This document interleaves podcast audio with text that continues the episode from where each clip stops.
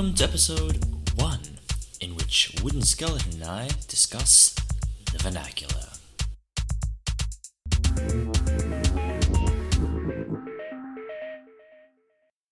Hi all, I'm here today with Trevor, better known as at Wooden Skeleton on Twitter, where they are both notably wholesome and notably floral. So, Trevor, how's it going? Hello, hello. Doing well. Um.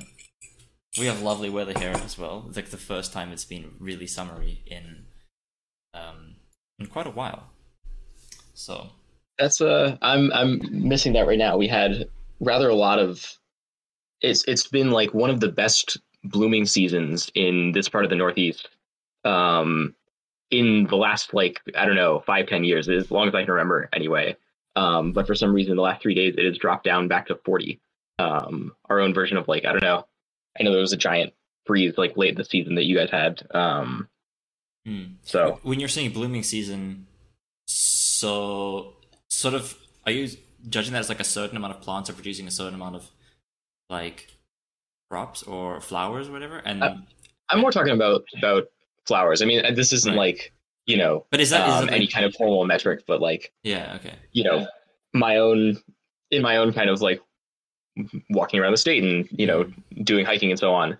Um, we're just really getting like a ton of wildflowers this year. There's there's so much uh, I don't know lushness for for spring. It seems. Oh, that's. Um, I was actually wondering if there was apparently like like there was some sort of metric, like people were, you know, I don't know who would be interested. Maybe horticulturalists or, or botanists are like measuring what flowers are Mhm. producing year over year, and maybe there's like climate data on that.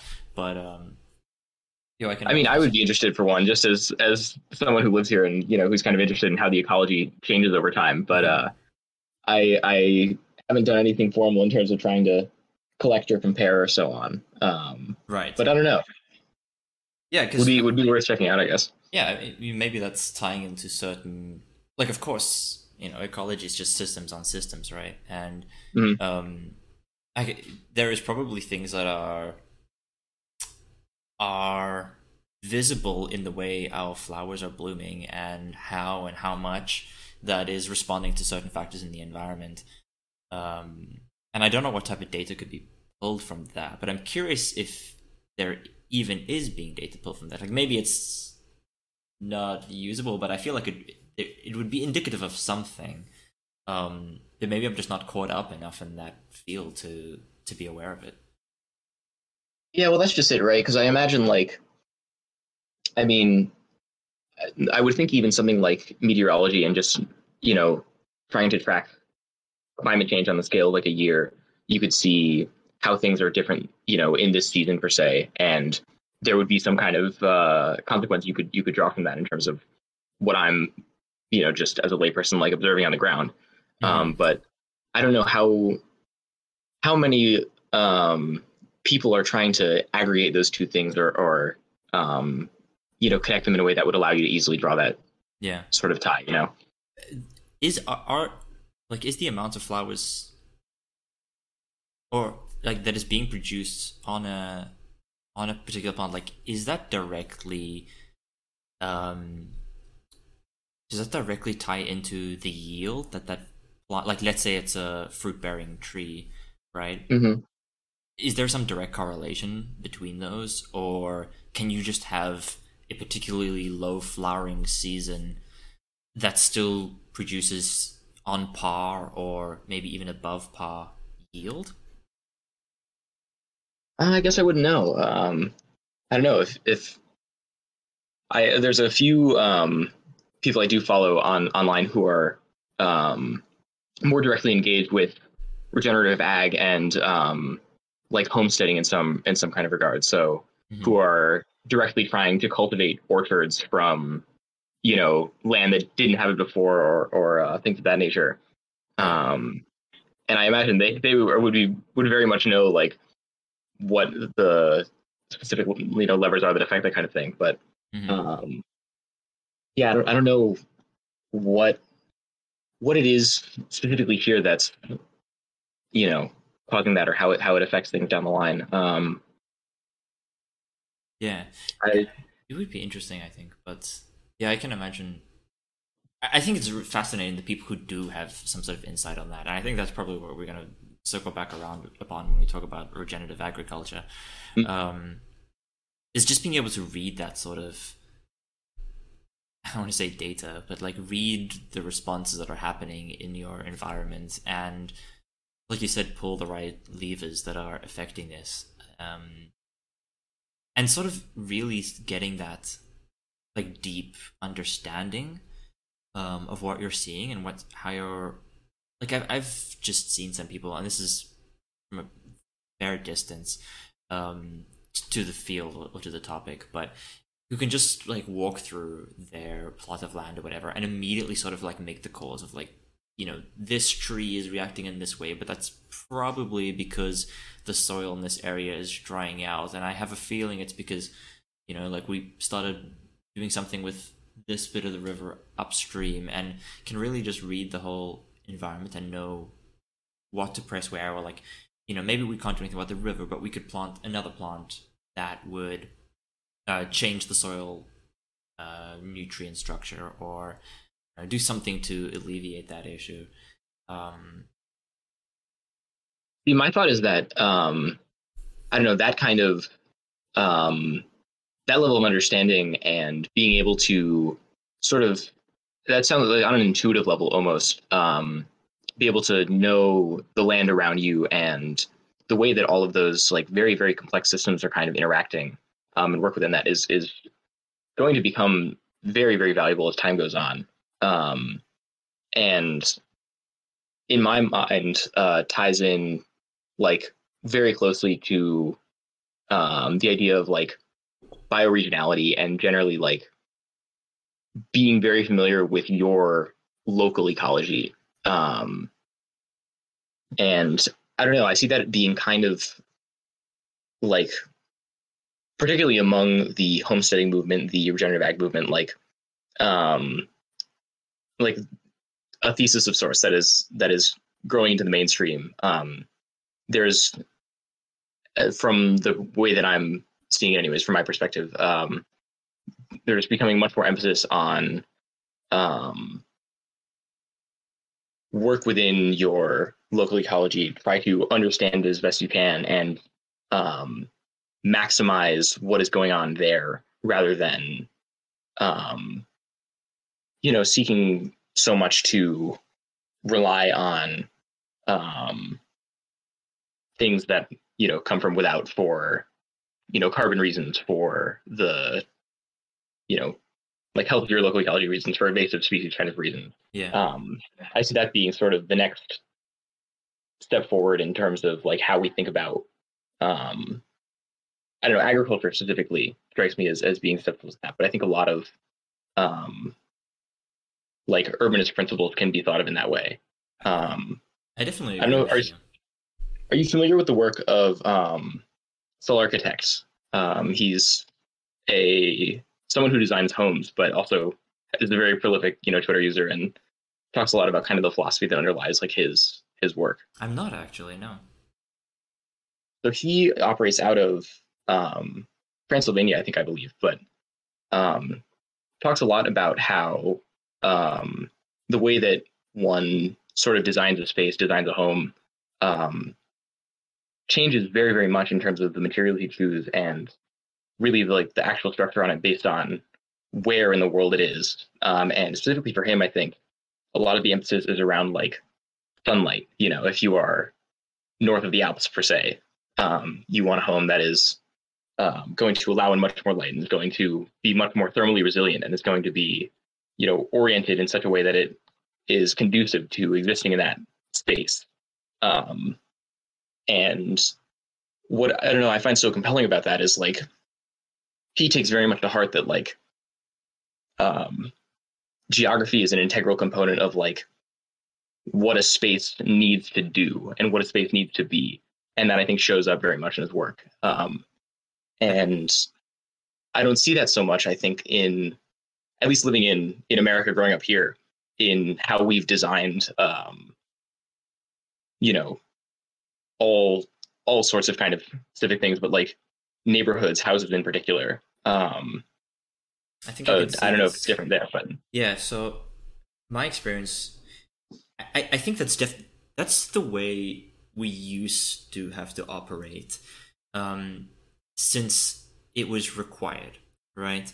You you only it was unfeasible to bring building materials from certain distances away. Uh, you built what worked for that environment because you needed to live there and and houses were not seen i mean land and property has always been valuable of course but it's not i guess seen in the way buildings are now where you can flip houses for profit you can brute force any sort of design you want you know? You can build the world's tallest glass skyscraper in the middle of a desert if you wanted to. Um, and that's it seems like that a lot of the old world quote unquote um had to deal with this architectural like style that that's this vernacular style up until a certain point right? Until the modern era where we could start like technology reached a point at which we could start brute forcing certain things. Um and I think as, you as use a, like industrialization as a, as a catch-all kind of term to refer to whatever that turning point is. I think yeah. different you know depending on where you're looking at but right. And like sometimes that's just the natural progression of technology but at some points it becomes especially as industrialization and um, maybe even a bit beforehand like when that sort of age of exploration and colonization was starting because i don't think it's just the case with like uh, let's say the us but largely I guess North and South America to a certain degree, but I think it's the case in places like Australia uh, and South Africa as well, where I look at our cities and they feel similar. Like I have a particular distaste for the way the American like urban space is used right now. Um, at, with these like really really wide streets, suburban sprawl, huge highways and like mm-hmm. copy pasted houses. But I see that not as egregious, but mirrored in South African cities. I see it mirrored in Australian and New Zealand cities, um, where that same sort of like land was not at a premium. There was this, there were huge swathes of um, undeveloped land, um, and cities could just sort of sprawl out and huge populations were pouring in. And so wanting to use that and develop that land. And and we could just sort of build whatever like bricks and tiles and materials that were transported from far away. And it's not uh, but it hasn't even even in those locations it's not always been the case like if you look at especially on the east coast of the US places like Boston or whatever. Mm. Um, if you look into their old city centers, like they have places that were working better with their environment in a very European style, of course, but mm-hmm. still places that were more condensed, more human walkable, um, adhere to, I think, better or sustain more sustainable urban principles, and um, so maybe it can be turned around. Uh, and places like Europe, it's interesting because they obviously have these. A lot of cities are are very old, and so they've got these like old hearts to them, and you know different countries and different regions have their own particular aesthetics and cultures and regional styles of building but there's this weird like half embrace of the modern you know like certain things will jut out of the landscape where they've been embraced or where it's like cool to copy that style and then at other times they're trying to lean into their own uh, local style and it sort of fluctuates in between that. Like they're not fully committed to just building in their own way um, and different regions do it better and it's like also super based on policy right? Like some places have pretty strict rules and guidelines in place for what can and can't be done. And turning around that design if it is there and then other places are a lot more free like and i don't want to make any broad statements here because i'm not entirely knowledgeable on it but i think there are places for example in eastern europe where um, they had their style, and then they had a series of, let's say, occupations, Soviet rule, for example, where a whole bunch of like you know Soviet style blocks go up, and then the Union crumbles apart, and now they're on their own, and they're just looking to like make sure they've got housing and and resources for their people, and so like whatever the modern style and like the most like the cheapest option for them was at the time was what was used, right? And they want they're worried about prosperity and development, and they're not really worried about like how do we keep, let's say, like this particular region's architectural integrity. Like that's not a concern. Mm. Um, and so it's just it changes, I think, depending on the area and like economy and these other circumstances. No, I definitely agree that like yeah, there I, I, I see there being a, a issue of neglect in design in a lot of these places. And I think again, like you could point to a number of different reasons, largely depending probably on on where specifically you're talking about that contribute to that. Um, in the case of yeah, somewhere like Eastern Europe, um, perhaps it's an economic thing. In the case of like yeah, the U.S. Um, or maybe Australia as well. I, I've you know, not seen it myself, but I, I, I trust your experience. Um, you know, there's things like we have these legacy zoning laws um, that are these holdovers from like World War II, or in some cases um, even older. Like uh, that, I, I, I like the word choice of development um, uh, when you're talking about like how you know colonists um, kind of like brought their own version of urbanism to places that didn't have it before um, where for some reason you see the land as not having value, as being cheap, as being sort of, you know, meant to be terraformed to the desires of whoever is going to be occupying it. Um, and all of those things, yeah, lead to this um, place where years have gone by, and suddenly you just sort of have this environment that we've constructed that you know is lacking a lot of those kinds of principles in my eyes or is lacking um what we might consider like foresight. Mm-hmm. um some of the strongest and, voices sorry if you want to go ahead no no go ahead go ahead. Some of the strongest voices i've heard talking about this though that have like helped make me aware of this subject have been actually like american voices talking about their cities, talking about the problems that they're experiencing in the urban environment, um, where it seems to be a particularly notable problem. But what is what's the biggest hurdle that's happening right now to to having that change? Because there there are people who are aware of it. There are people who are studying this, um, writing books and so on on the subject. So you know, there's there is a movement is it lobbying is it like what creates and what keeps these environments from being the way they are is it inertia right like what's what's stopping the american like where urban... is that inertia coming from right. specifically yeah, yeah. Like, what stops the american urban landscape being revitalized and like surely that would be in the benefit of people but what do you feel like i I would say as much. I mean, right? Like, yeah, from from where I can see, like, yeah, we we as I guess like like urbanists as a discipline seem to have a lot of really great ideas, um, and at least things that would vastly improve upon what we have. Um, what seems to be the thing that comes up the most often when you talk about these larger scale kind of changes are like, um, you know, rebuilding things that are not serving the purpose they need to is it's largely economic, um, and I don't know if that's good faith necessarily, but at least in in people's minds and especially in um, like policy kind of spheres, that is a huge sticking point. Um, I think so.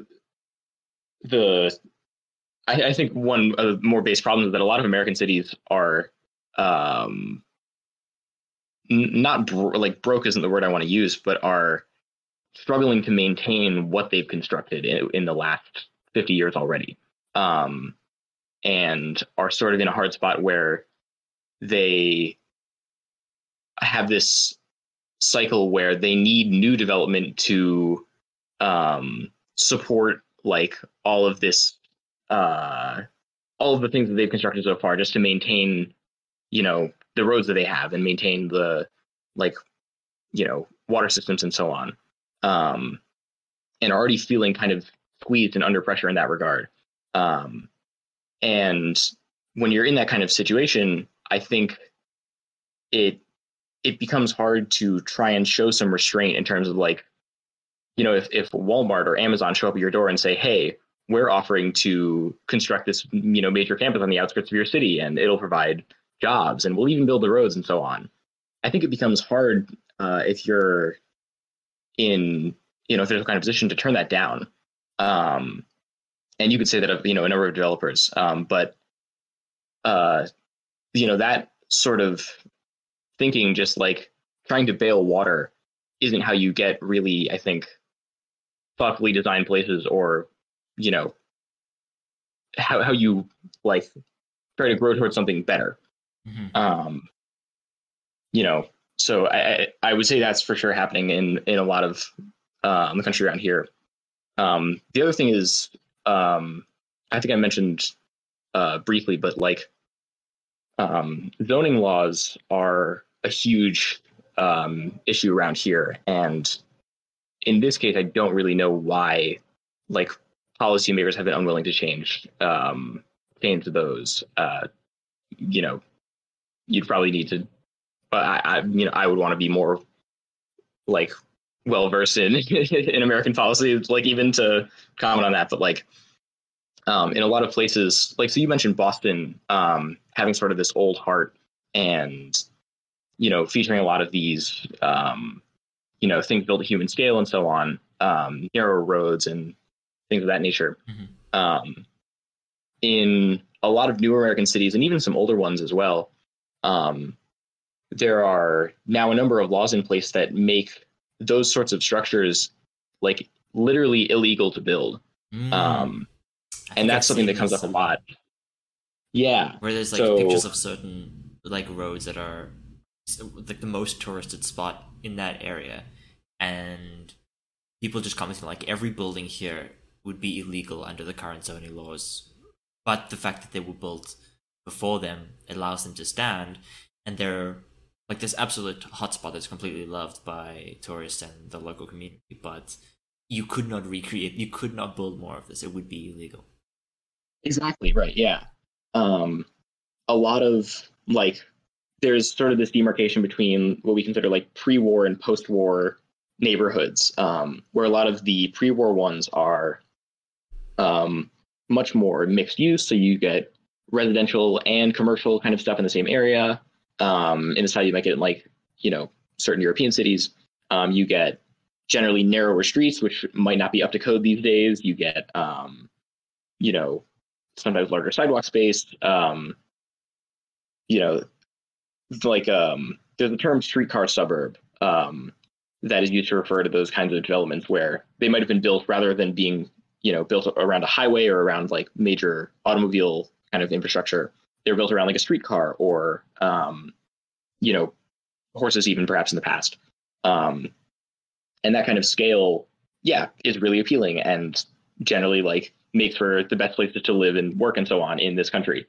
Um, but you know, sometime generally after the car was introduced and popularized, um, the laws changed to be much more accommodating of that. So, um, you know, you now have parking minimums in certain cities uh, for commercial buildings, or you have whole swaths of land that are zoned to be entirely commercial or entirely residential, and the two shall never mix Mhm. um, which I I suppose from a like planning perspective might have made sense at one point, um, but clearly has just hasn't worked out. I think in the way that anyone wanted it to, um, and instead you get suburbs that are entirely isolated from the cities that they serve, and these like giant strip malls that sort of just expand for miles and miles and miles.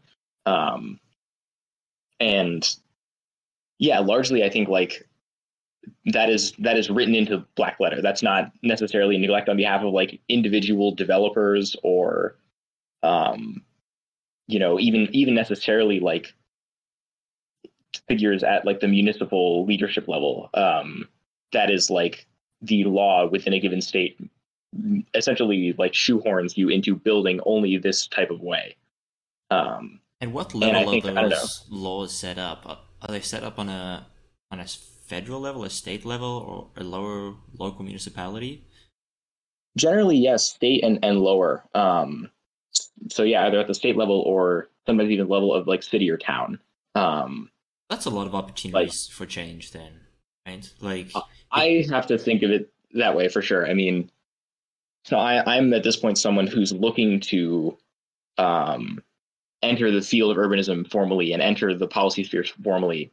Um, and I mean, it feels like there is just, yes, so much work to be done in so many different places. So um, I don't know, that's like, if if we we know how to do things better and there's a pretty clear path i have to think that like you know someone out of this next like generation coming in you know people like me who are graduating right now um, can help push that along and can help kind of build build you know movements that seek to change that to you know pull out some of those old old policies that no longer really serve a purpose it seems how do you see how do you see that start of that change happening? Um, and perhaps where do you see that happening? Um, where is an interesting question. Um, I like, I kind of to, to be broad. I, I see like grassroots movements having the most success. Um, you know, if like where I've, I've seen this kind of change happen, it's um, generally people from a given place coming together and saying like, "Hey, actually, we want something different," um, and it's figures who can build those kinds of like coalitions within a, a place and bring people together that are really seeing the most success. Um, Do you have notable examples of of places where you've seen this success manifest? I guess like what what's you know most like ready in my mind right now is um my own my own hometown. Um so you know to fully dox myself I um I will bloop this if you want it. I, I'm actually, I mean, comfortable with it being there. Like, if you're going to talk about, uh, like urbanism, I feel like it's kind of important to, and especially if, like if I'm going to be someone who advocates for like working locally, I, I see no shame in promoting, you know, what's going on locally. But I, I respect um, that. I respect that. so I um, grew up in and have you know gone away for college, but I'm currently back in um, uh, Hartford, which is the capital of Connecticut, um, which is for international listeners um, in the Northeast USA. Um, and so we, within the last 15 years, um, and there's still some interesting things happening now with the pandemic, but I'll get into that in a second. Um, have converted the center of town uh, from being so in sometime before I was born, um, like 95 or so, um, it was pretty much like car dealerships and a lot of concrete, uh, the kind of thing you would, you know, generally think of when you think of the worst of like North American urbanism Mhm. um, there was, I believe it, it may even have been designated as like a brownfield, which is one of the EPA's like designations for like environmental hazards because there had been so many years of like motor oil and gasoline like leaking into the soil.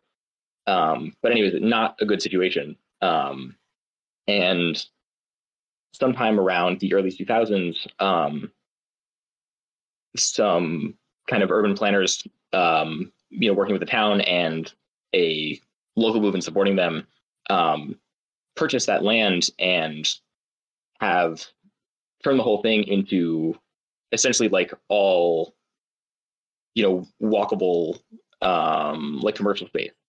So there's a um, now like very successful kind of um, town square there that um, has been added onto like an existing kind of like urban heart in the city.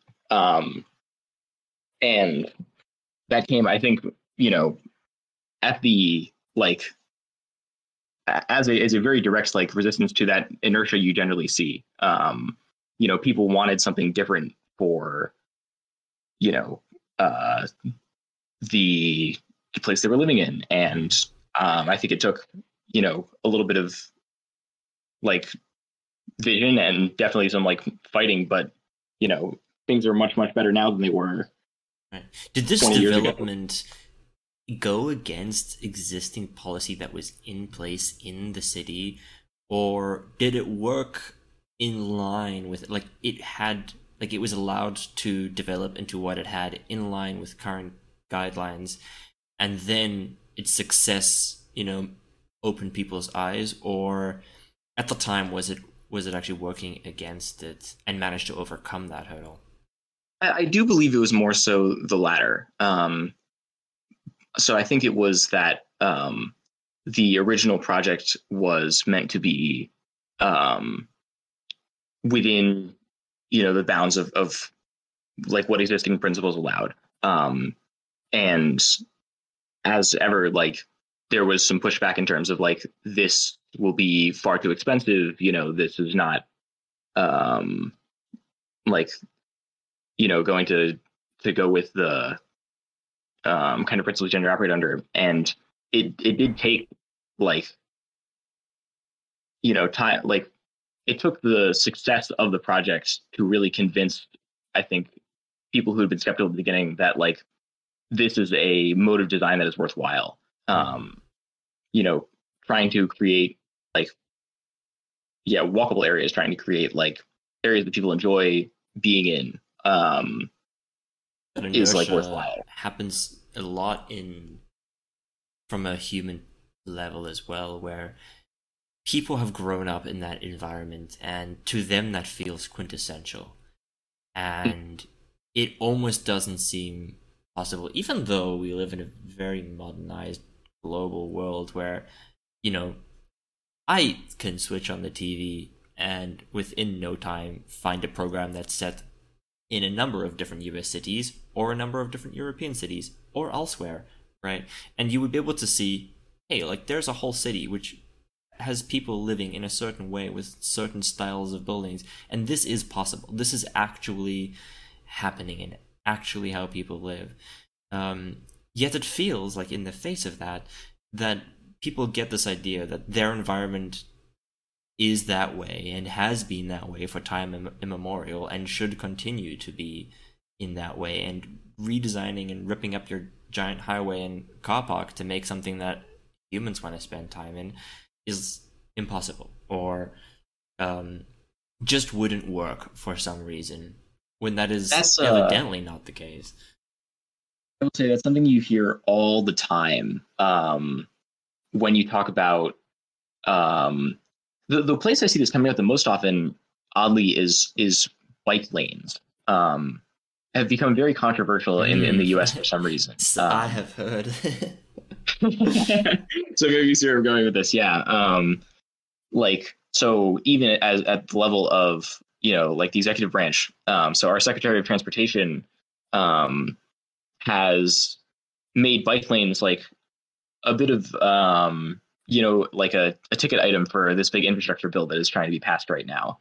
Um, and a lot of people from the right, namely, have come forward to say that like you know that they're like this is not something that's going to work in america um like you know the, the- you know trying to say essentially like you're coming in with these high-minded ideals of like oh people are going to bike to work it's going to be really sustainable but it's not realistic is the term that you hear all the time right um, and I don't really know where that that frame of mind comes from. That like, oh, the realistic thing to do is to build eight lanes of highways and like, you know, pollute the the, environment as much as possible.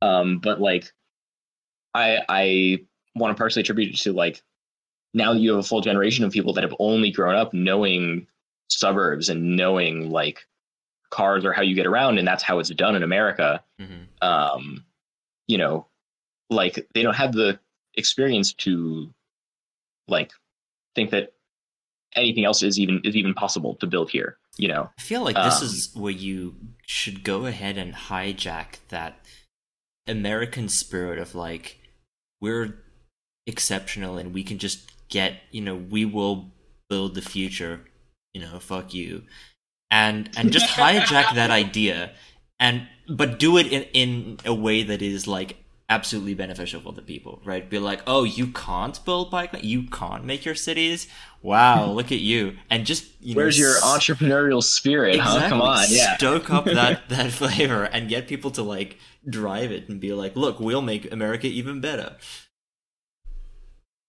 Yeah, I think um uh, for one reason or another, largely um is not to turn this into a conversation about just American, you know, Mhm. electoral politics, but like um our our opposition has been largely like incapable of creating that narrative for one reason or another. Um and I yeah, I, I maybe this does need to come from somewhere outside of the like party system itself.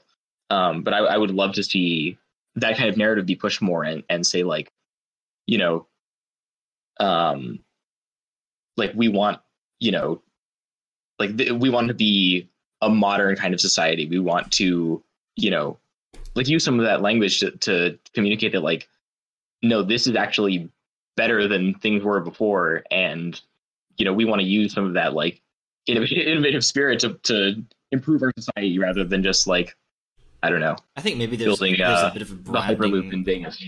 yeah issue that gets caught up here as well, where um, often this type of architecture is is somehow branded as like trad, right? And Mm, and so it feels at a cursory glance like this is quaint and we're going backwards. And if it's how the europeans did it well that's the old school right? And we're gonna go into the future. If we've gone in this direction then surely we just need to add more concrete and more space and we will continue along our trajectory. Um, but i think someone who could co-opt that language and switch it around and, and um, get people's feelings driven into another channel might see some real success. Um, since the energy is probably there, I think it's just directed maybe in the wrong. 100% agree that yeah the, the energy does definitely seem to be there um i that's interesting that you should bring up the idea that it's it's kind of codified as as trad um because i feel like um trad is sort of coming back into fashion at the moment uh, i don't know if you feel the same way or not I, I, I can Oh. feel this this in the air. Yeah. But yeah, like um I mean within urbanism for sure. Um but I think just kind of broadly um I don't know, I, I had felt a little strange about it honestly because like um like I don't know if you know the account like Wrath of Gnon or I believe I uh, got blocked by Wrath of Gnon. Okay. But Yeah, I, I, and- and, like- I did used to peruse his account. I think at some point, and this is a bit of a problem with like trad accounts on Twitter, where there's this political undercurrent that is often present, and it's not so much like, hey, we can look at something from the past and be like, you know, we used to design this thing in a way that benefited people, and maybe we've lost the idea or we've incorrectly built in the future and the past was better simply be- from a beneficial or like objective standpoint. But it gets caught up in like past better but because of a political reason Mhm. um Yeah. and, I, there's a lot of accounts that really like almost on the surface level are are you know marketing trad aesthetics but underneath have a different agenda um and I think at some point I stuck my foot in it in, in his comment section, uh, and then I got whacked. But I do remember, Rest in peace, Voidjumpers. yeah, I remember being fascinated because there was the last thread I think I was reading was about um, Pluvia, like the Roman design of having these square courtyards with roofs Mm. that slope inwards, and then there's a central pool that collects rainwater and it humidifies like the presence of the water humidifies the area and also cools down the internal temperature. So it naturally regulates the space in a way that now again we brute force with air conditioning which contains a bunch of other problems and noise pollution.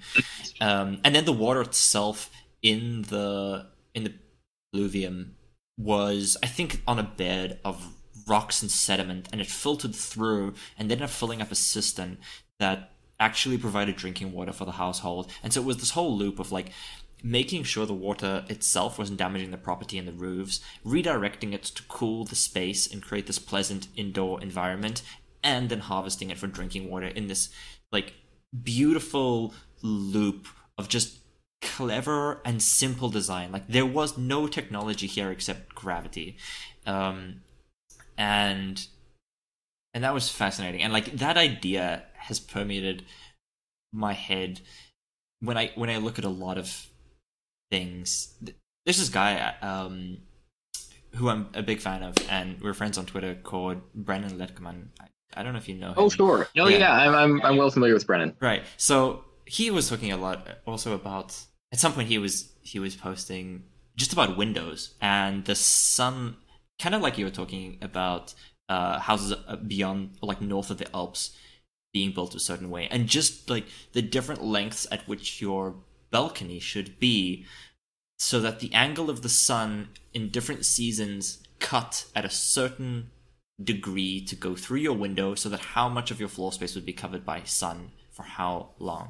Um, and like these two ideas alone sort of have just been sitting on my head when i look at a lot of things that i'm like how can we use like super simple designs and think about natural forces like rain and gravity and sunlight and the angles at which shadows are cast and do something with our area. Like how can we make sure this warm this room is warm? Do we need to plumb like put heating in or like should we Is pay there a more simpler attention? solution, Yeah, right? should we yeah. pay more attention to the balcony above? And like that would do that job.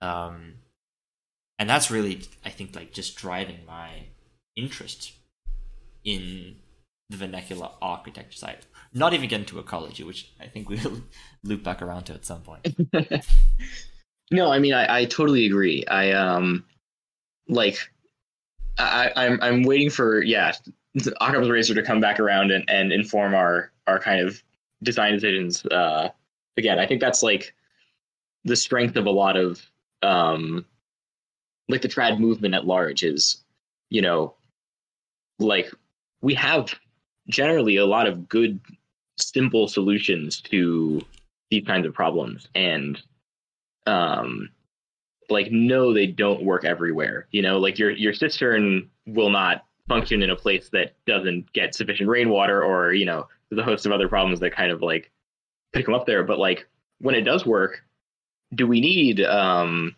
you know like a, a giant ac unit or could that potentially be like remedied through something more friendly and more simple? Mhm. um and y- y- you're saying that you're very interested in like entering this space um in a- an official capacity and I, I think i really am as well. Like i'm also graduating currently or like technically have but i need some extra credits to be turned in. Um sure. and you know theoretically i have this industry that lies before me that i should be getting into in with like game development. But every time i Can I think ask, about what is your uh like formal area of study? Um i studied game development uh, specifically like game engineering. So like programming Oh, sure, yeah. for three like 3d environments and like so but i, I always flex pretty hard into design. So i sort well, of see imagine the two myself yeah very very closely connected right in a way i mean if you are specifically like an engineer you can be the person who's really just programming and worried about code efficiency and different algorithms to solve different solutions. But a designer you know like it is it's i guess the difference between being like a mason and an architect right? Um so a designers really think about like you know what why do we do this in the game? What is the character supposed to do? How many what abilities do they have and why do they have that toolkit? And what does each ability push the player to feel or experience? Or there's all those design level questions that might not involve uh, actually programming anything at all. Um, uh, and then of course you've got art and uh, like sound and um, production all working together as like multidiscipline teams to to get a game off the ground. Mm. But so I, you know, I, I formally did the programming side of this. Spent a lot of time fulfilling the design side in, in the teams for the games that we made. Um, and so now I'm sort of graduating, and summer holidays are sort of here, but you know, work lies before me. Mm-hmm. But every time I think about work, I'm not thinking about like where do I go to build games. I'm thinking about communities, right? Like resilient communities. How do what can I do for the area that I'm in, or do I go somewhere else and do something there? Um, and this like this field is is super interesting to me. And one of the things I'm like is on my head is like here in the Netherlands, things are pretty good when it comes to this. Not perfect. There's still work to be done. But, you know, a lot of stuff is is is pretty decent. And as I'm like thinking about where I want to go, since I'm thinking about moving anywhere, I'm I'm wondering about like or at least in the back of my head, and I don't know how much I'm gonna act upon this, but I'm like, I wonder if I should return home. And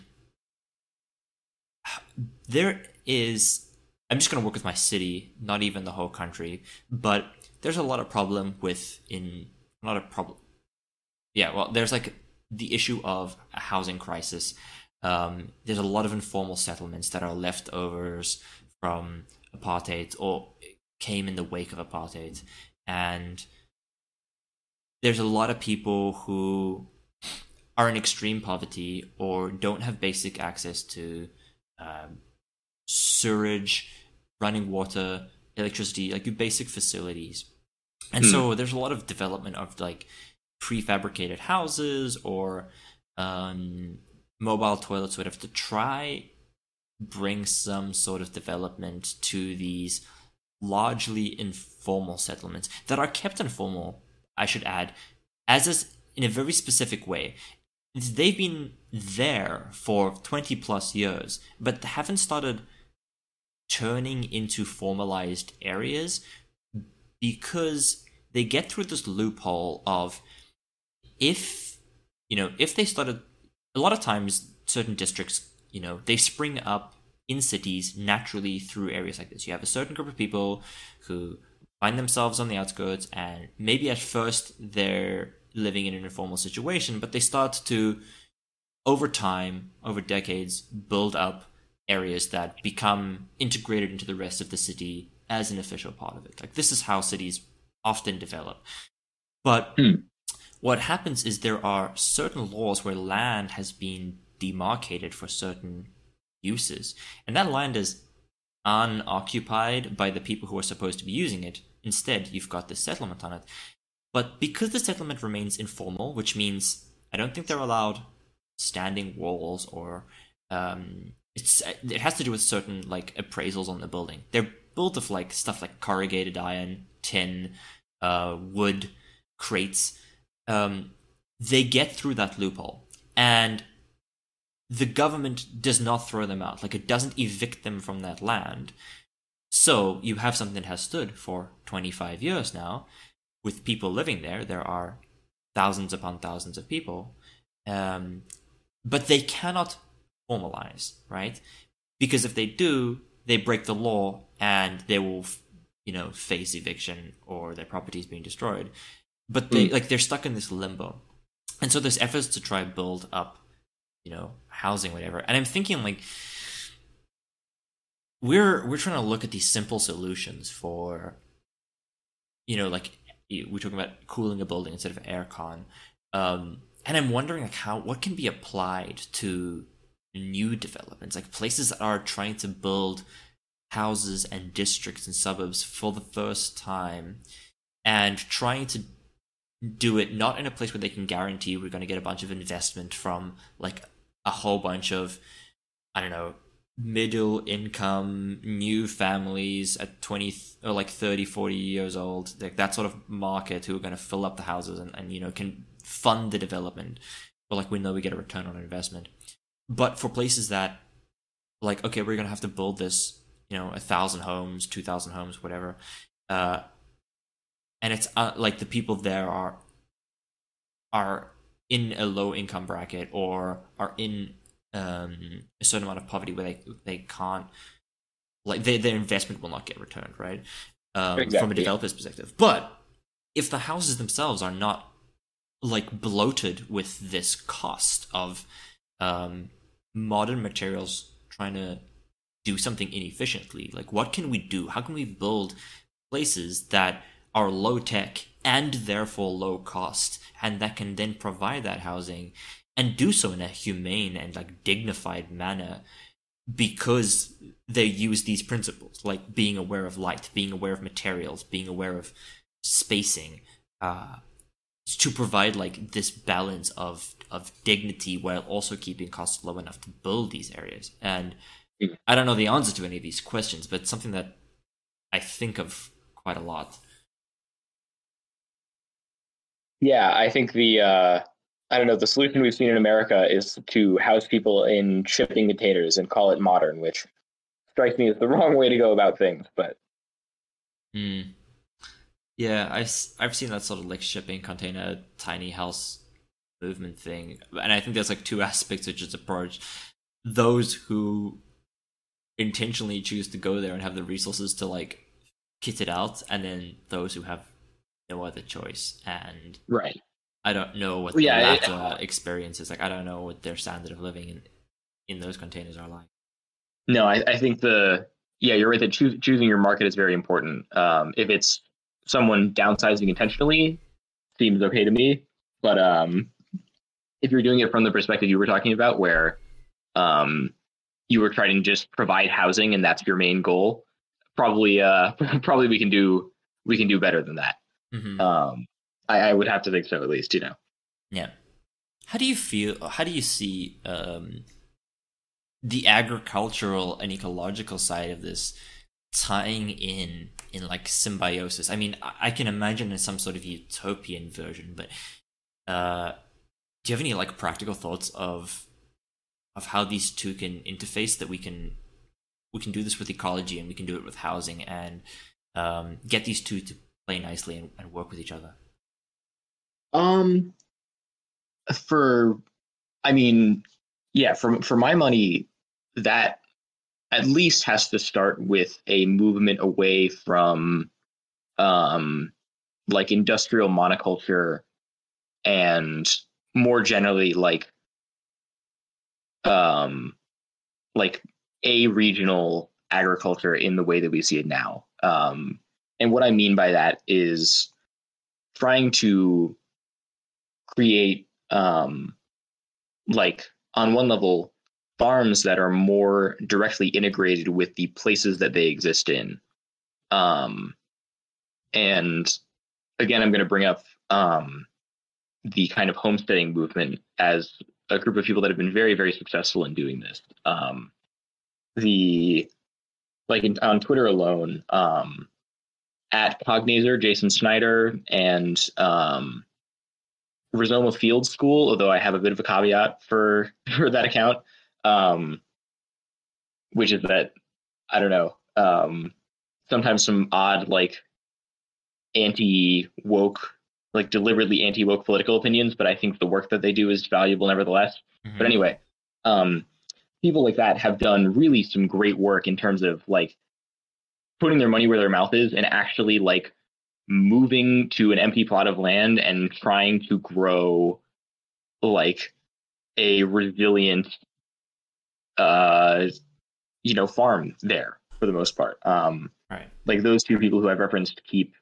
um keep animals and then otherwise choose things to grow that um are more uh, like harmonious with the land around them.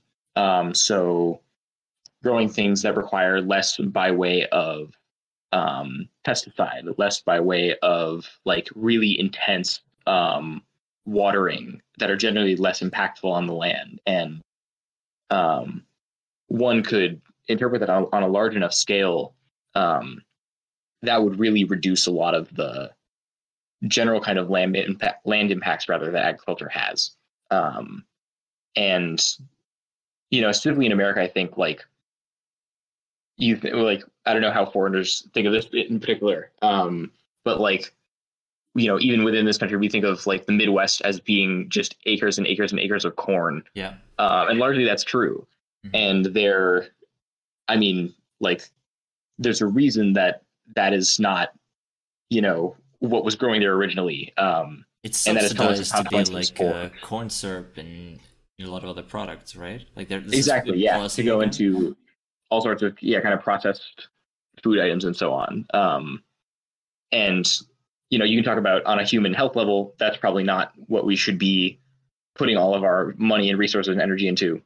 But also on an ecological level, like, couldn't all of that land be going towards the growth of something more like ecologically harmonious, um, you know, towards something more efficient? Uh, do, you know, all of this water, all of this um, fertilizer, all of this pesticide that we are using to grow acres and acres and acres of only corn is that the best use of our like agricultural machine that we have in this country you know? So um and i would say i would say no largely but yeah i can see this happening with like homesteading communities since they're sort of individuals or small collectives who take a, a plot of land. How do those big you know conglomerates or or big commercial farms that have these huge tracts of land that are just like all corn. Um, that are also being, I guess, subsidized. So like it's in their interests to grow that product. Um, and so now there's you know hundreds and hundreds of square kilometers of of land just dedicated to that. How do you turn that around? And what goes in that place? And can those like um, commercial institutions like is it a, is there a way that they're incentivized to do something better or do they just have to fall away and someone else take their place? And is that feasible? I, I think i think at the moment it, it's it would be yeah that they would have to fail and something would need to grow in their place which um there's I, I, I suppose a potential that that could come from kind of a change in consumption patterns. Um, like, you know, in I think in the last as time goes on, like there's always more of an emphasis on um, buying local and growing local and things of that nature. But um, in the face of like like industrial sized profits, that will never be enough, right? Um, and in the face of especially like now we're talking about you know, there's this whole structure of government subsidies in the mix that has been ongoing for years and years. No amount of like, I think consumption, like changes in consumption, are going to to touch that. Um, so to to me, I think there does need to be some kind of um, change that that comes from the top down um, that either changes the, the structures of those subsidies or more broadly, I think reconceptualizes like how we grow food in this country. Um, and I, I, think in the in the world at, at large, you know, um, like America is far from the only country with, um, I don't know, a strange relationship with agriculture. Like, well, for sure, yeah. uh, I, I, don't live there, and I don't want to comment too much on what the situation is there. But I know, like, um, Brazil is having a lot of problems of their own in terms of um, either international conglomerates coming in and taking their land and doing you know um, unsound things with it deliberately, like in that regard, or um, like in the case of like palm oil, um, like that's what's really hot right now, and so there's this big effort to grow as much palm oil as possible and, and really like capture that portion of the market, but at the cost of you know literally acres of rainforest every year. So mm-hmm. yeah, um, this I was talking to some people, um, and you might know them as well, Ian Battaglia and, and Rutherford Craze, also on Twitter. Yes, yeah. Um, yesterday about, and we're just talking about coffee and chocolate as well, which in a place like Mm. Brazil is pretty common, um, and just sort of the terrible. I mean, that was more the human side effect of it, but the just seems to be Well, I think just those things are all are all interconnected, right? Like, right. Know, it's all about how you construct your your system. But anyways, go on. Yeah. Yeah, I totally agree. These are all interconnected, but you know, they're crops that are are just so pervasive and so widely consumed, but come from such small areas. I mean, not that small in compared to some other crops, but um, just there's a certain amounts of land that can harbor them, and there's this huge demand for them, and it's just you know for the people there, like they're just trying to make money and sell something to get it, and um, people are okay with exploiting that down the line, and you know we've got seven point something billion hungry mouths to feed, and everyone needs to grow food in some way, and there's this real pressure, I think, on on just producing and meeting that, Hmm. and yeah, I I worry about like people looking at that and being like, it's a need. It's like the like the guy saying, "Hey, you can't have a bike lane because it's unrealistic." Um, Right. You know, it's like we don't have time you- to can't do- harmoniously worry about planting peach trees because they complement the strawberries. Like we got to rip this land out and and and put something here because like people need to eat it, right? Uh, Yeah.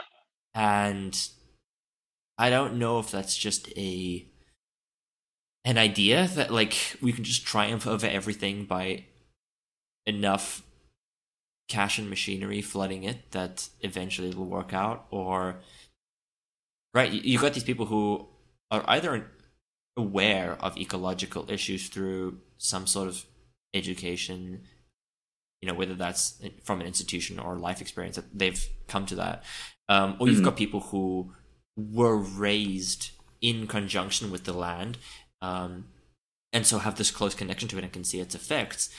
And, and these are like on two different sides right? The people who are oh um, sort of recently re-aware and then the people who have quote, always been aware because like that's their local land. And then you've got this gulf of people in the middle right? You're just general population who are born in cities are, are living in the developed world or the developing world largely as well and um, are not connected to the land and also not aware or re-aware and like that is you know the engine that can keep the rest of the industry going and like what do we do about you know we can just say oh education but like how how do we practically Yeah. do something with Yeah, that's that's not such a you know what do you mean when you say education, right? Like there's kind of a lot of leverage you can pull there. Mhm. Um, I I guess I would say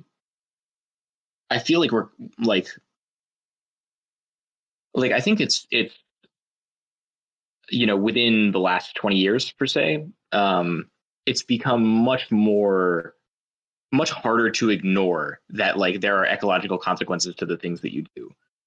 Um and some of that just comes from like uh you know like climate change is affecting the world in like a way that you can experience in your own life. Um and that's kind of something that people can see and and realize and that's as much of a i guess like galvanizing thing as anything else. Like if you live in jakarta and your family has had like a home for you know 80 years or something that is now going to be underwater like that's that's that's going to i think flip a switch in your head that says like oh hey like this is you know forever going to be like yeah an issue, right? Mhm. Um, and on the other side, you do have like for people for whom that will never be an issue.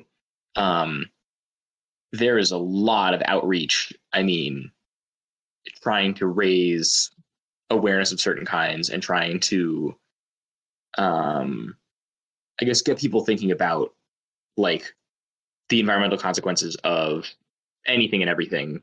Um, and I think on a generational level, that's like been very, very successful. Um, I mean, I'm thinking of someone like, uh, you know, Thunberg, who people have their criticisms of her, but like to me represents like there is this kind of awareness um, that people have, especially young people, that like you you need to design for the environment in the same way you design for anything else, um, and you know your actions have consequences even in a small way.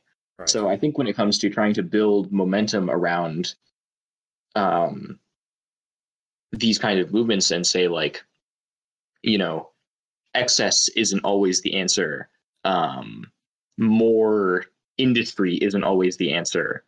Um, that just feels more intuitive to to people these days, um, especially young people, you know, than than ever before. Um, that's true. I mean, that's certainly, I think, the case that I can pretty reliably talk to someone my own age and about an ecological issue, and they will largely be in agreement with it, or at least, you know, if they weren't already aware of it, they'll be like, "Oh yeah, sure." You know, I didn't know, you know whatever we're talking about, raspberries or whatever. Um, right? Like they're like they're in accordance with the idea that a lot of these things can have pretty big problems. But um, I guess that's a good first step, and maybe I shouldn't be thinking of it as more than that. But I do well, wonder I, I, about. I, I think I do understand your inclination to try and and say like, okay, well, what's next then? You know, once we have like people thinking like we have to give them something right, and like, yeah, maybe that comes from yeah, like like putting those kinds of ideas into practice and showing people that like no this is viable like it, it doesn't just have to be you know the way it's always been uh-huh. um and i think you could say that of any of the kinds of things that we've we've discussed so far when it comes to like bike lanes when it comes to um mo- you know polyculture when it comes to um like sustainable housing simple housing like um more and more i'm finding examples of people doing these kinds of things. Um, and you know, if that's someone like Jason Snyder, like that's really like inspiring. I can point and say like, you know, you may think this is unrealistic, but like, what about this guy then? What is he doing that that is somehow unscalable? And I think putting the onus on that older way of thinking to find the answer to why we shouldn't be able to do these things. Right. You know, um, or I, this may sound kind of funny to you because you live there, but like, um, when I talk to people like other Americans about like what would a modern system of transportation look like, um, I bring up Amsterdam because, um, again, like you guys get a lot of things right in terms of how you build and maintain like the infrastructure for your bike lanes and how you deal with like traffic calming and things like that. Like, there's a lot of I, I can point over there and say like, you know, they have these kind of solutions and they're working really well and people are very very happy. And there's no reason that we shouldn't want that for ourselves right. you know? I would like to uh, state for the record that i don't actually live in amsterdam. Okay okay. But i, um, I do get your point. Uh, i think the remarkable thing is that it's not just amsterdam. Like that infrastructure especially the like the bike lanes let's say for example extends pretty much uninterrupted across the whole country. Um, and you can be in some small village of a couple thousand people somewhere in a pretty rural area and they've still got you know perfectly maintained bike paths i have this mm. now where like i'm pretty much on the opposite side of the country from amsterdam and th- like pretty much right next to the border with germany and i can go out pick a direction and, and sort of go towards the farmlands or or the woods. And i'm going and there's a little sign that you know points me off and there i go cycling up the path and i'm not you know going along a dirt road. Like there is a perfectly maintained bike path in the middle of essentially like, in the middle of nowhere right, right. like it, just... it feels like i'm like i've passed the, the the the sign that says you are no longer in the city. Um and you know that type of that type of infrastructure is fascinating. Um, there is there's a lot of just great, and it really does also come down to policy, but I think it comes down to yes philosophy as well. I I was watching yes. this. I think he's a Canadian, and I don't remember exactly who it was, but is this uh uh, if I could interject, uh, not just bikes is probably the guy you're going to reference here. Very Um, possibly, very possibly. So, so he's a. I was going to bring him up if you didn't, but he's a Canadian who lives in the Netherlands and is raising his family there, um, and talks a lot about the policy decisions and design decisions that make it so livable, um, and specifically about like the policy um, that delineates different kinds of roadways and how they should be used and how that actually translates to like um, you know neighborhoods and, and city civic design. This is exactly um, and talks where I about, like, to talk about.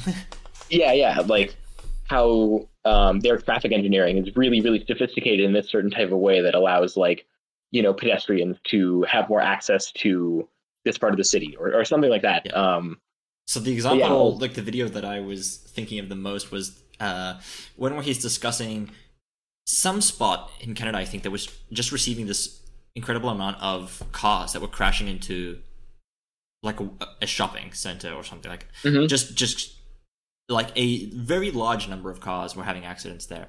And like why was that the case? And it was down to you know street planning and how fast you can go on that road and how open that road is. And um and then it was contrasting that with the netherlands where there are these i think three or maybe four demarcations for roads. We've got like currently the maximum speed limit in the country is it was recently reduced but it is now like 100 kilometers an hour. You can't go faster Mhm. than 100 kilometers an hour and then I think you've got a 50 zone, and I believe like a 30 zone, and maybe there's a zone below that for like schools.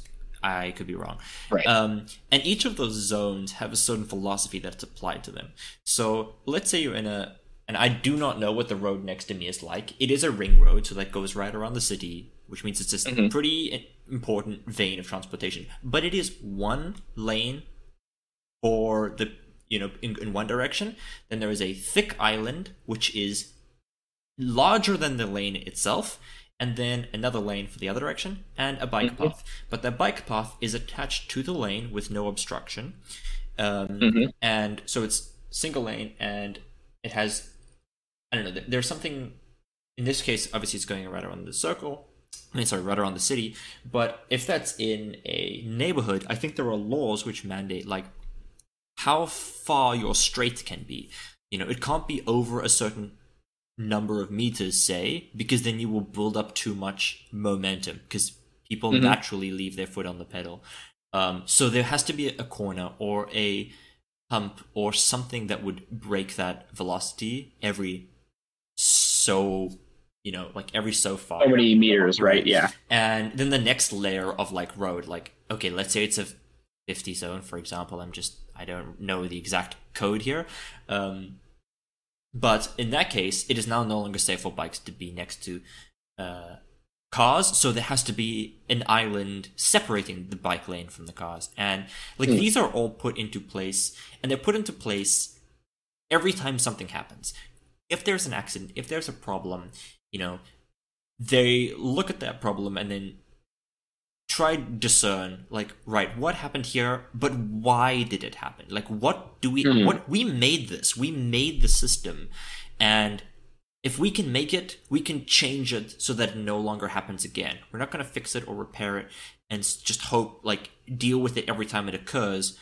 Um we can change the system so that it no longer happens or at least yeah, I, I so love down. that that philosophy of design that like whenever like a like a you know a car hits a, a cyclist or something like that is a design failure right. you know that is like on the behalf of the people who built this not like the users which in in north america it is totally the opposite um where like in that example you were talking about if like you know someone crashes into the side of a grocery store um or you know especially more so when it's like you know if someone crashes into a cyclist it's like well was the cyclist wearing reflective gear was Right. the driver texting or distracted um and there is always this emphasis on individual fault I wonder if rather this than trying to examine the system itself yeah, a larger Sorry, philosophy, and I don't know if this does. This is just my outsider's perspective, but it seems like the US has this philosophy of,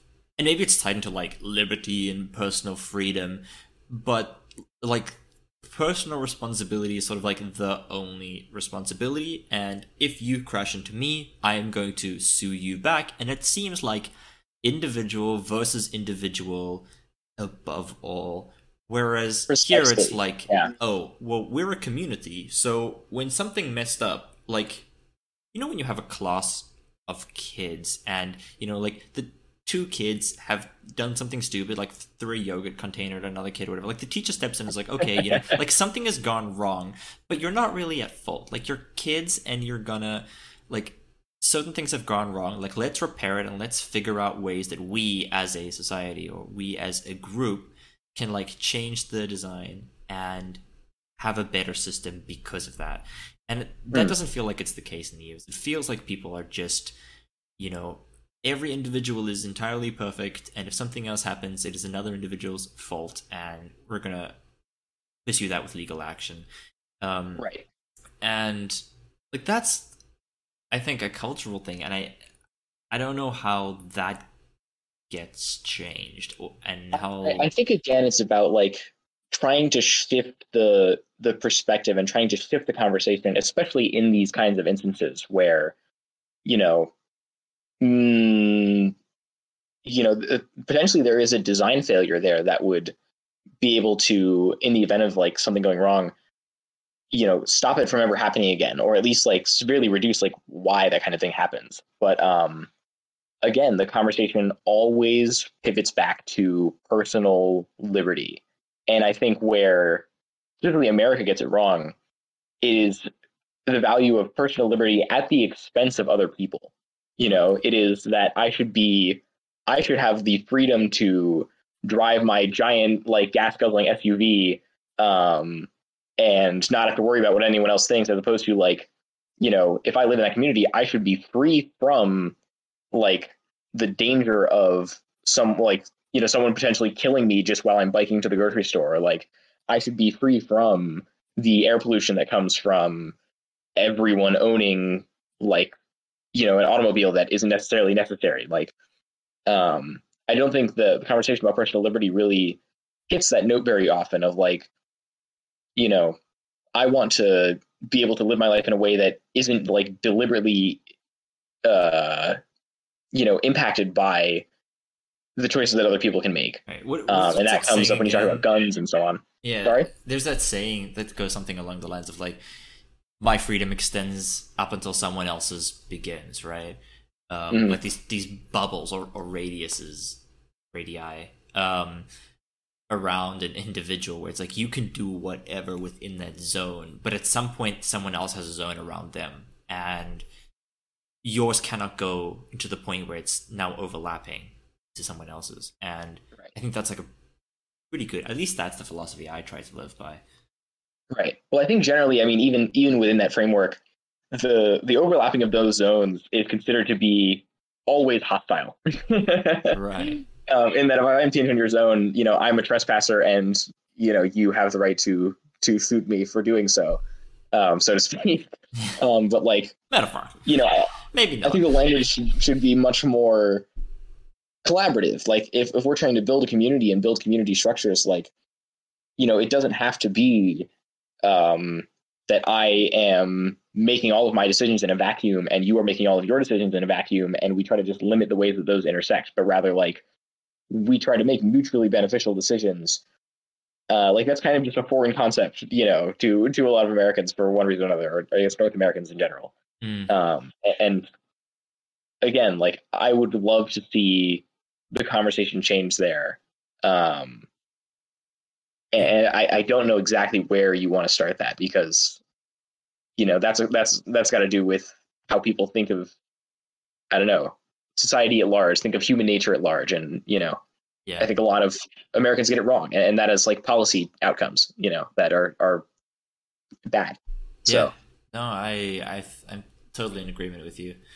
I don't know. I, I wonder if it's just back again to like re like co-opting the narrative and it's like you know there's a lot of people who are very proud and very patriotic and right to have to be patriotic to let's say the state of Connecticut uh you need to have a good Connecticut right? And mm-hmm. that means you need to build a better Connecticut right? And like just trying to trying to somehow align these two forces of um you know you love this thing and you are inside this thing and someone else is also inside this thing. So like it is beneficial for you to work together to make that thing even better because you love it right um uh beyond that i think that's a very interesting question that Mm. maybe is very important to to be solved in the coming i don't even know what time frame we're working with but right like maybe that's Mm, maybe before- that's the work that we're setting out to do yeah, pre pre collapse. I'm gonna say is our timeline. free free water wars Yes, yeah. No, but um I mean really I, I agree. Like there needs to be some kind of, you know, soul searching going on and and definitely like some of it is, but um in terms of how we how we consider like how we relate to other people and uh you know how we want to change like the environment we've constructed to reflect that or not. Um or at least that's that's I don't know. From the work that I, I see myself doing down the line. So yeah i can i can see that as well i think that's definitely where i'm headed um we are an hour and 20 in by the way i do not really have anything on my schedule but i'm just giving a heads up Hmm. Well, I do need to like get groceries and cook dinner. That's kind of my big plans for tonight. Um, i think we covered quite a lot of good ground and i think a lot of good thoughts listen if you ever want to come on and chat again and expand this conversation further and go into some more nuance you're totally welcome to yeah, I mean, you know, conceivably over the next like year or two years or so, like I'm going to continue kind of working within this, and, and I'll see how my my perspective change. Um, Oh, yeah, I definitely love to see updates on this and how it sort of reifies practically. Uh, Yeah. and maybe that's ins- the inspiration that I need to start doing something myself.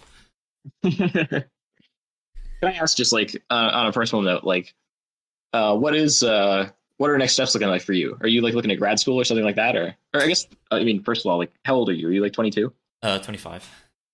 Oh, okay, yeah, um, yeah, because I'm I'm looking to graduate myself at the end of next year, and then we'll kind of see from there. It might be like trying to work for a bit, potentially like on a farm or something like that, which might be cool. Um, and then maybe grad school after that. So Right. Um, uh, what is what is your exact field of study that you like? uh, Are you So something within in the same field or not? yeah, so I'm I'm formally studying natural resources at the moment, um, and the, that kind of comes like the the way that I'm trying to kind of swing that is um, I have also this background in data science, and so I'm trying to kind of bring those two things together. Um, Good combo, I think. yeah, um, I guess remains to be seen where exactly that will will land me, but um, Yeah. I'm trying to sort of leverage that towards having this kind of technical skill set that I can apply to uh, civic design at large and design and to um, like urban planning at large, regional planning at large, something along those lines. So That that's a, again, we'll kind of see like where education takes me in the next five years or so. That's an interesting Venn diagram, and I think could potentially yield some good results. Uh, for myself, you know, doing a master's seems it's not something I'm ruling out entirely. Uh, masters, I feel, usually push your you know the, the knowledge of the field forward in, in some way. And being in a particularly like creative field i mean i'm, I'm in a s- industry which for better or worse you can honestly enter on portfolio alone. Um, and i think Right. you know, people who anyone listening listen if you're into game design just just make games. Just make a bunch of games and create that portfolio and you can go very far. And i know a lot of people have talked about like universities and, and the value of university.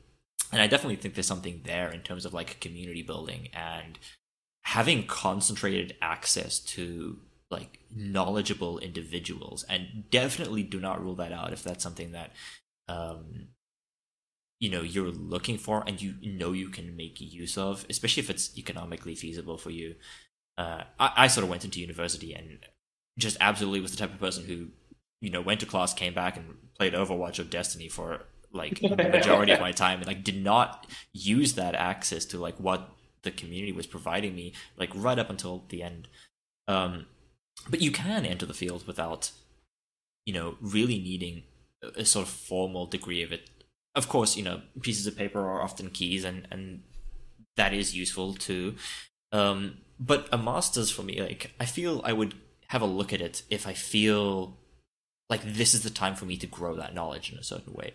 But right now, I don't feel it's like a necessary step for where I'm going.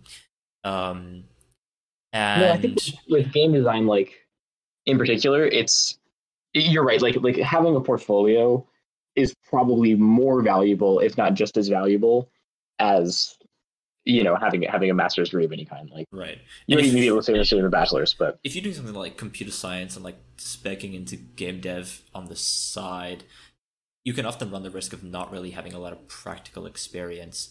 Luckily, I go to what's considered like a technical, like a University of Applied Science, which means the workload is specifically done to like you have to actually practically prove the things that you're doing. Um, Mhm. So I've got this portfolio that I've built up over the years, like just by studying, so that like knocks both things off the, off for me, which is great. Um, so is that what the just to sidetrack you a little bit? Is that what the Imaginarium of Glass and Weeds is is all about, or is that um yeah, so the Imaginarium is an interesting little thing. fantastic name by the way? I I love that that title for it. But Thank you. I yeah. So the Imaginarium of Glass and Weeds is a project for those who might be familiar. I know there might be some of you out there with Merveilles on Twitter. This like art collective thing, or as I quote, the monochromatic productivity cult.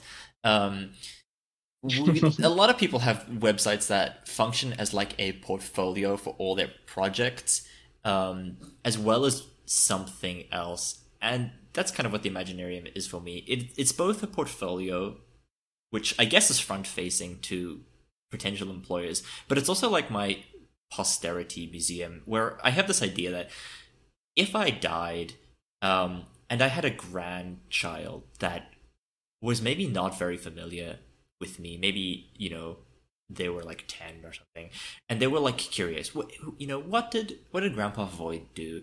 Uh, that they could just sort of pull up this thing and be able to see sort of the things that I've made throughout my life in a way that I wish I could almost do with my grandparents, who I don't really have a good idea about, you know, what they had done and what they had made. Um, Mhm. And it's also at the same time like a sort of narrative project. It used to be a little bit more, and it is in the background, uh, and I have the concepts for it, but you know, I sort of describe it as like a, a shattered cluster of greenhouses outside of time, and Hmm.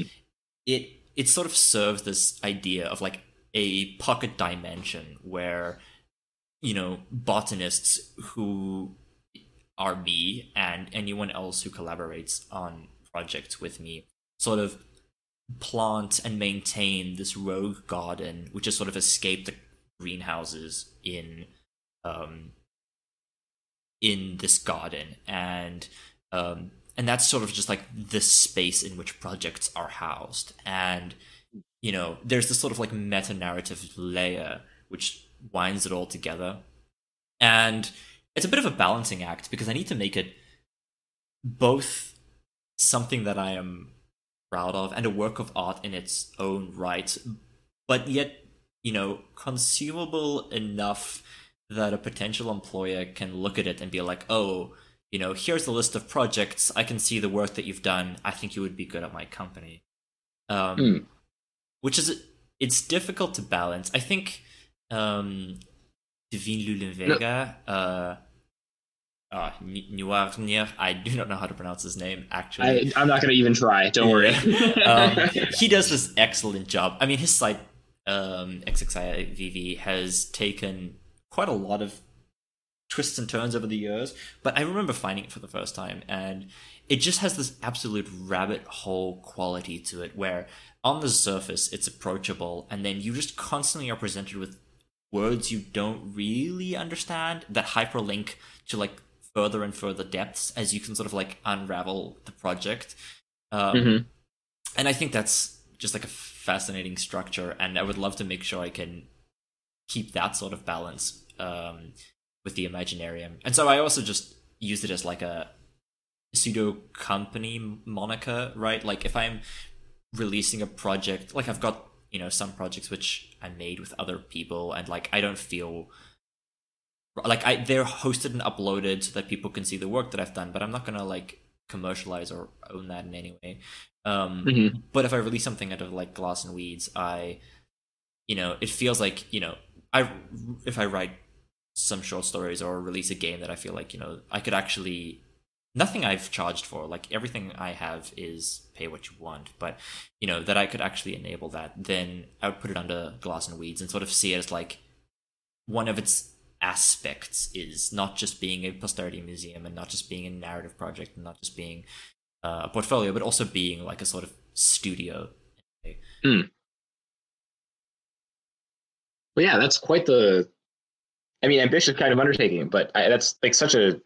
I don't know. I, I I love that like goal that you have for it. I mean, that's Yeah, thanks. I mean, that's I love making these projects where like I love writing and de- uh, like developing games and making little things. Um, and so I want to constantly do that to just like you know plant up this little garden. Um, but at the same time, when it comes to like real quote quote unquote real work, like I don't know if going into the industry right now is is what I want to do. Like I, that's not where my heart is is pulling me. Um, well. I, I think think, there's like stay- a lot of there's a lot of other options than just like jumping right into the industry, right? Especially within right. I, I think game design is, is something that's conducive to doing individual work and um, you know like producing you, you, you can produce something successful without the like veneration of a AAA company or something like that That's um, true. and still have it be really worthwhile so the problem that's uh, apparent, I think, is that I'm perhaps not interested in doing something with that at all, and I'm like constantly, you know, dreaming of some sort of like maybe homesteading is a bit ambitious, I think, since I have like no capital to to produce that, but um, like working with the city or you know the Mm. same vein that we've been talking about, like that's also very appealing to me, and Mm. maybe when it comes down to like uh soul rejuvenating or fulfilling um perhaps more in line with that. So maybe you'll see me in the future jump into that line of work and just sort of leave you know my creative projects as a sort of like ideally i would you know work four days a week or something and and have one day where i could then dedicate it to you know glass and weeds and right Making creative kind of output yeah. Exactly i, I think that would be like the ideal situation. Hmm. But i don't know what the future holds because you know this month is supposed to be graduation month and uh and then it's job search time. So and and who start- knows right? I mean that could right and like have no direction, this is you know potentially not the best time to be looking around for work although places are reopening. Like the economic situation of a lot of potentially interesting places around me is maybe compromised because they had to deal with losses over the pandemic so Mhm. um it's a bit up in the open but a question i should probably be solving pretty soon No, I mean, yeah, I feel the same. Like, I have another year at least to buffer me out, but like, it's mm, for a number of reasons a, a strange kind of time to just like get a job. You know, I don't know. There's Yeah. there's so much else going on in the world. I feel a little weird. Just like I'll just put my resume down and just like do some work. You know. yeah yeah but- it's like you gotta enter that the sort of normal flow of like exiting the sort of special zone around universities but i'm also doing Mhm. so at a point where like n- nothing really feels very normal um and that's just makes the jump feel a little bit more i don't know intense Alien, or, or- alien yeah. yeah, yeah.